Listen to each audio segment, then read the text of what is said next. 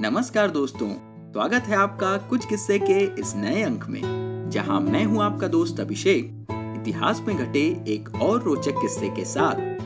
तो किस्सा कुछ यूँ था कि जब अखबारों में आलेख लिखकर गुजारा करते थे शास्त्री जी।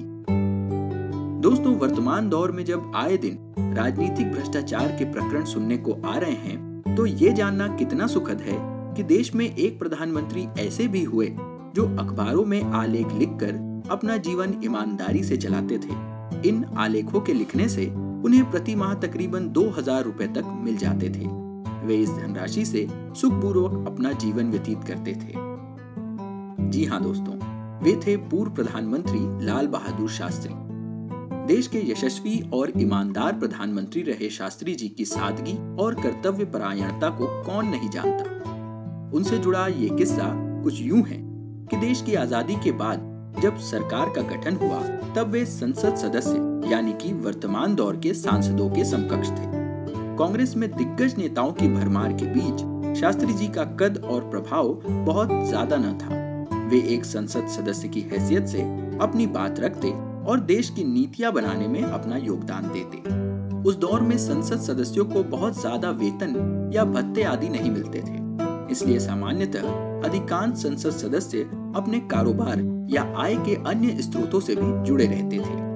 मगर शास्त्री जी जैसे ईमानदार व्यक्ति के पास तो ये सब भी नहीं था। उनके पास ये वेतनमान ही गुजारे का एकमात्र सहारा था। तब उन्हें किसी ने सलाह दी कि आप देश के बारे में बहुत अच्छा सोचते हैं तो उसे लिखकर अखबारों में क्यों नहीं भेजते? अगर छपेगा तो कुछ मानदेय भी मिल जाया करेगा। शास्त्री जी को ये बात जच गई। क्योंकि ये काम उनके मन के अनुकूल भी था और इसमें स्वाभिमान पर आँच आने जैसी कोई बात भी नहीं थी। उन्होंने लिखना और चार अलग अलग अखबारों में भेजना शुरू किया, जिससे उन्हें प्रति लेख पाँच सौ रूपए मिलते। इस तरह गुजारे के लिए उन्हें अतिरिक्त दो हज़ार रूपए मिल जाते थे। इस राशि से शास्त्री जी अपने पढ़ने के लिए पुस्तकें खरीदते, चश्मा सुधरवाते और कभी कभार घर का राशन भी ले आते थे।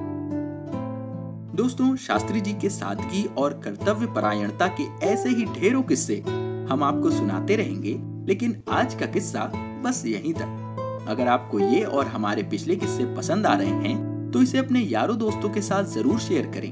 अपनी प्रतिक्रियाएँ हमें कमेंट्स के ज़रिए बताएँ, और अगर इस तरह के और भी रोचक किस्से आप सुनना चाहते हैं तो हमारे चैनल कुछ किस्से को फॉलो या सब्सक्राइब करें और नोटिफिकेशन ज़रूर ऑन कर लें। क्योंकि अगले किस्से में आप जानेंगे कि अभिनेता प्राण को देखकर किस अभिनेत्री ने किया था काम करने से इनकार। तो दोस्तों, आज के लिए बस इतना ही।